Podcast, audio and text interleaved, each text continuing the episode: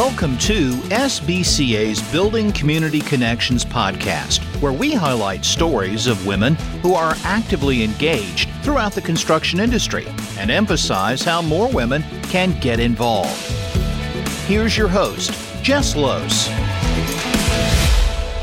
Hello, and welcome to Building Community Connections podcast. Today's guest is Rachel Hoops.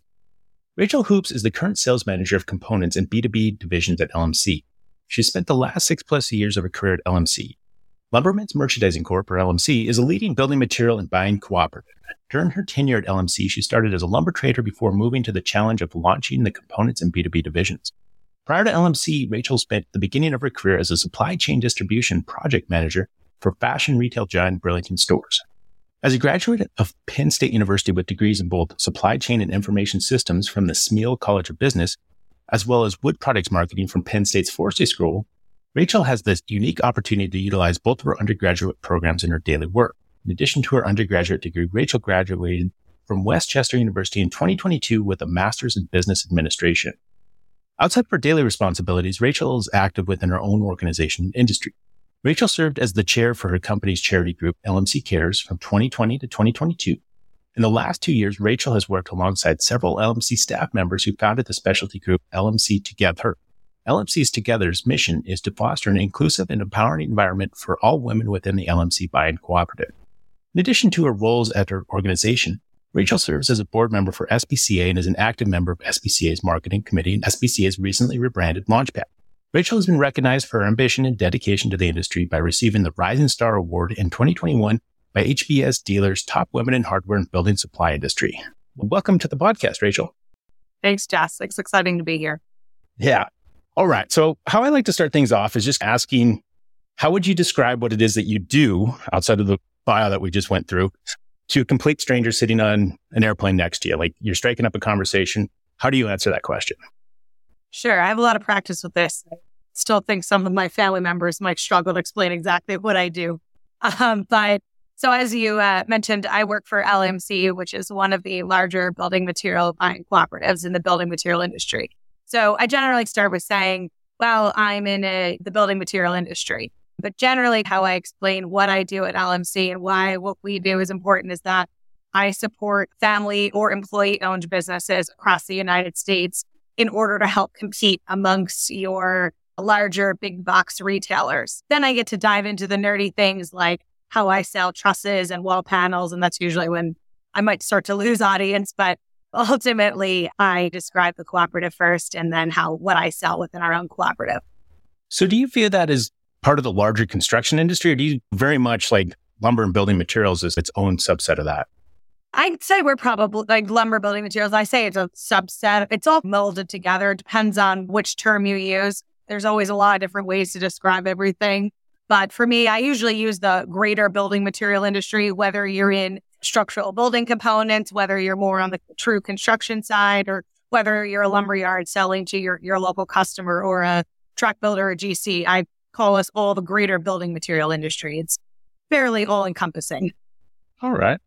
Well, take it a step back. You're, you're very much in the lumber world now, but you first started in fashion. Tell us a little bit about that world and how you ended up working in fashion out of school.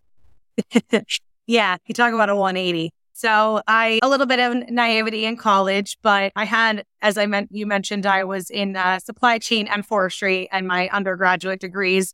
But I thought that fashion sounded a bit more fun, and so I had in opportunities to intern in both industries. One actually with my current employer, and then one with two other fashion retailers. I thought it would be fun to work in the fashion world and went down that rabbit hole for quite some years as my internship and then out of college.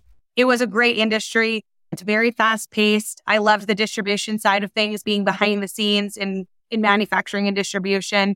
But as long as crazy as it might sound, fashion is one of the more cutthroat industries out there. And I just sort of fell out of love with the idea of the kind of daily grind and um, not immune to working hard, but I wanted to collaborate and work well amongst everybody rather than feeling like it was a, a slightly difficult environment in a daily basis. So I decided to go back to my roots, as I say, and look to utilize both degrees and that's when I reconnected with LMC since they had spoken to me when I was an undergrad and years later came back seeing there was an opportunity and thankfully there was. So describe that jump from fashion back to, to LMC or to kind of those roots that you talked about. So what I did at uh, Burlington was very behind the scenes anyway. Uh, it was also a very male dominated world. So a lot of things translated pretty easily in that sense. I wasn't too taken aback by being one of the only females in the room. Um, I was already sort of used to that, um, being on a distribution site, uh, particularly on the supply chain side of the fence. Um, both are really fast paced. What I really liked about LMC was there was a much more of a uh, cus- customer drive to what we do and having that ability to work and uh, collaborate with a lot more people. Whereas uh, my job uh, previously, I, I was a bit more behind the scenes and really only worked internally and just didn't get to collaborate with nearly as many folks as I have the opportunity to do this day. So maybe take me through the landscape at LMC when you first started. How many people are in your department? How many were around your age? How many were women? What what did that look like? So I started on the lumber trading floor and my team was probably a department of I'd say seven or eight traders. We did actually have other females on the trading floor, we were LMC is definitely a bit more progressive, I'd say, than other building material groups I've seen. And they've done a lot of effort, like many in the past couple years, to really bring to light and trying to hire all staff and putting a focus on hiring younger and females by just sort of diversifying this entire industry. So as a whole, there's probably about 40 traders and though females make up a smaller percentage of it, um, we're continuing to rise and we just had a female trader this past summer as our intern. So we're continuing to, to see more like uh, similar faces around the room. How did it feel in that tenure as a trader, joining that group and then through that, that process? The staff here made me feel at home right away. There's lots of joking and kidding around and, and throwing fake punches at each other. And I was thrown right into the mix of that. So I guess that's the nicest way of saying you're one of us. So I, I certainly appreciated that. There's certainly some hesitancy and experience and, and tenure maybe in our industry. And although I haven't been around as long as others, there was a lot of people that were willing to teach and give me that background and education as long as I was willing to learn and listen. And I, I think that's the most important thing and something that a lot of companies like need to continue to look to do, whether it's male, female, young, old, the industry, just trying to be able to help one another and, and educate and form more of a team unity, no matter what their background was initially. If they want to be here, welcoming with open arms. I've had an opportunity to meet some of your coworkers and they all speak very highly of you. And one of the things that's consistent is it, it sounds like you have a reputation of getting things done. Maybe talk about some of your recent accomplishments within LMC. Well, thank you. Yes, I'd say that that's probably a very eloquent way of putting it, but yes, I love to get things done. So I was given an opportunity to try to develop a new kind of purchasing division within LMC. And that's what I now manage today. It exploded in popularity, took a lot of time and effort and a lot of support from many different people across the building. But we now have a, uh, a full fledged components division that sells obviously trusses and wall panels heavily throughout the United States. And so we do a lot of active engagement with lumber yards to best understand how to work with truss manufacturers, how to sell these products, and just the benefits of them and, and continuing very similar to what SBCA does on a grander scale, but within our own cooperative. Hence how we align so well on our day to day goals. So your ability to push things forward on those challenges, how do you, what do you attribute that to? What is it about you that allows you to do those things? Been said that initiative is one of my strongest attributes, and I'd say that's probably true. I will take the initiative to try to get something done. I, I take a lot of ownership. But in some ways, too, you could say maybe one of my weaknesses is that if there's some failure, I take it personally, but that's just because I have that initiative and desire to try to create and make things better. But ultimately, I'm, I like to say I'm a champion of change, but I still put customer service above everything else. And that's what makes a success in our own organization so inherently, I have a lot of initiative and drive, and that enables the ability to get things done. But I've tried to mold myself to having utilizing customer service and some of those kind of things that you can teach yourself along the way to make that that getting things done a bit more successfully. So that initiative and kind of that outgoingness, do you think that's something that is just inherent with you, or do you think it was a skill that you developed? And just trying to relate that to somebody that might be listening and they're maybe a little bit more reserved. How what what was that process like for you, and how would you describe it? Yeah, so I've been called an extrovert more times than one. And, and though it might be a fair description now, it, it's not actually how I always was. A lot of the people that know me now in life were really surprised to hear how quiet I was and reserved all the way through my high school years.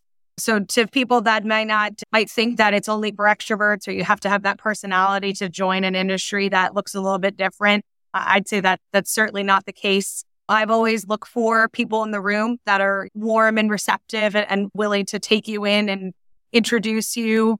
And I, I've over time learned to develop relationships and I guess one piece of advice I'd always say too is when I say this often to friends and family who are a little bit more introverted by nature, I remind them that extroverts too are can be very uncomfortable in situations. So you're not the only person in the room that feels that way, but just being there and, and trying to be warm to other people will go a long way, especially with a lot of folks I've met along the way. A lot of people at SBCA were so receptive to me coming into the room and were so welcoming that as soon as you recognize that there's other people that that want to hear from you and want to talk to you, um, hopefully takes away that that fear of coming back and continuing the conversation. You touched on it about the people that have helped you along the way. Maybe talk about your network, either at LMC or earlier in your career, and kind of the helping hand that they gave you. Yeah, uh, absolutely. So I constantly say to folks that I would not be where I am today if I didn't have a couple of individuals that really believed in me and really pushed me to be where I am. And they're listening. They probably know who they are, but I've had a lot of support. And I think for someone coming into this industry, my, my number one advice is find somebody, whether they're an ally or a mentor or just someone to collaborate with, somebody that fits any one of those categories and utilize them to become better. You can help one another grow and someone to help you build some confidence in yourself and for me, it was more that they allowed me to take that initiative and run with it. And they recognized my strengths and helped me with my weaknesses and pulled me back when it was necessary. But I, I certainly wouldn't be with where I am without them. And I think that there's a lot of people all around this industry that would look very heavily to help somebody if they extended the olive branch looking for it. You use that term ally, and we've we've discussed this in previous conversations. Maybe describe what that means to you and how people can help one another in a professional context with that term? Sure. So to me, an, an ally is really just somebody that helps you, somebody that supports you and looks to push you further in your career or your development, whatever your goal you're seeking at that time. Somebody that's going to you know, work alongside of you and just help encourage you. Generally, an ally, someone I always that's there's no envy involved. It's a simple just desire to see one one another succeed in whatever that mission is for each respective individual. Yeah, when I hear it, I think back to like World War II or something with the Allies, but it, it's very much that helping that just that teamwork type aspect. And it's one of those that I like the term and I think it's something we can utilize a little bit more and people can think of how can they become an ally to anybody, but specifically those that might be new or those that they want to introduce to the, the industry. Um, any more thoughts to add to that on how a person could be a, a good ally to a young person or to a woman or to somebody that might not feel as though they're properly represented in the industry?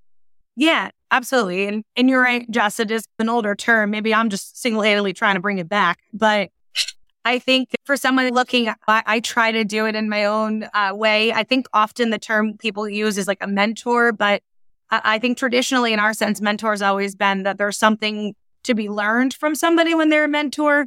Where for me, I view an ally as just somebody to help encourage someone along on their journey and to support them in whatever that they're looking to do. So very, very similarly related. For those that have been around a while in the industry, I, I think that we need to look around the room to see like is when it, whether it's the hiring or somebody that's already in your building, how long have they been here? Do they look like they have a support system? Um, to me, I want to dr- pull people into this industry, let them see what's you and I and many others have seen is so special about it. The worst thing to me is someone leaves in a year and they don't even understand what makes this industry special. So I, I would say for trying to look around the room, if there's someone that hasn't been here quite as long as others, just extending a conversation over a cup of coffee or why asking them why they even came here. You, people come here for the strangest of reasons, but understanding, just giving them an understanding of what is special about it, I, I think can go a long way to starting to build a relationship. And I think people will stick around more for the relationships than anything else. And, and that's, that's what's so special about the components industry and the greater building material industry. If you were to look ahead five, maybe 10 years, what would you like to see improved or different about the industry and maybe some of the hiring or just the people involved or just kind of what, what would be your vision for that far out? So I, my tenure is obviously a bit shorter than others.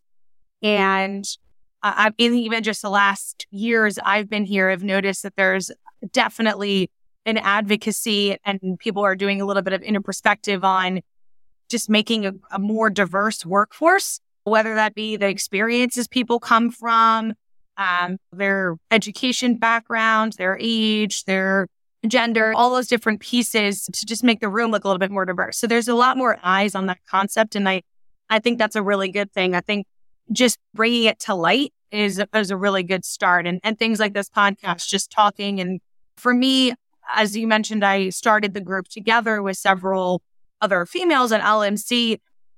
If I can just get a couple, if a couple of women are piqued interest on whether it's a lumberyard or a component shop or a construction job site, they give it a second thought or they look to apply or they just research more about the opportunities available to them and and don't just have this stigmatism that it's a male world and that I want to touch it, then I I've succeeded. So I guess to answer your question in the next five to 10 years, I hope that there's a less of a stigma around this industry of the stereotypical person that comes and joins it and people join it because they want to learn or they find it fascinating or interesting or they hear that the best relationships are here, whatever be the draw.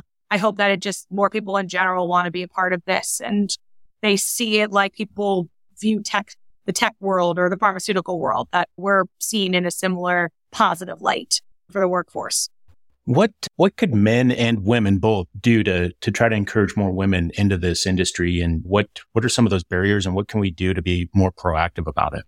So, I mean, the barriers are obviously that traditional stereotype and or the fear of being the only women walking into a room. I, I know the, the last episode, Cheryl very eloquently stated it in several different ways, but I'm sure she'd agree with me. You walk into an SBCA quarterly meeting, a ton of females in the room. We're starting to change that. It's looking better and better, but it, it's one of those things where there's that inherent fear of walking in. So how do we change that? How do we get over that hurdle? Is I think doing things like this, getting the word out. And I think women need to, even if it's outside of our comfort level, need to speak up a little bit more, saying, Hey, this is a great industry. You should look to be a part of it.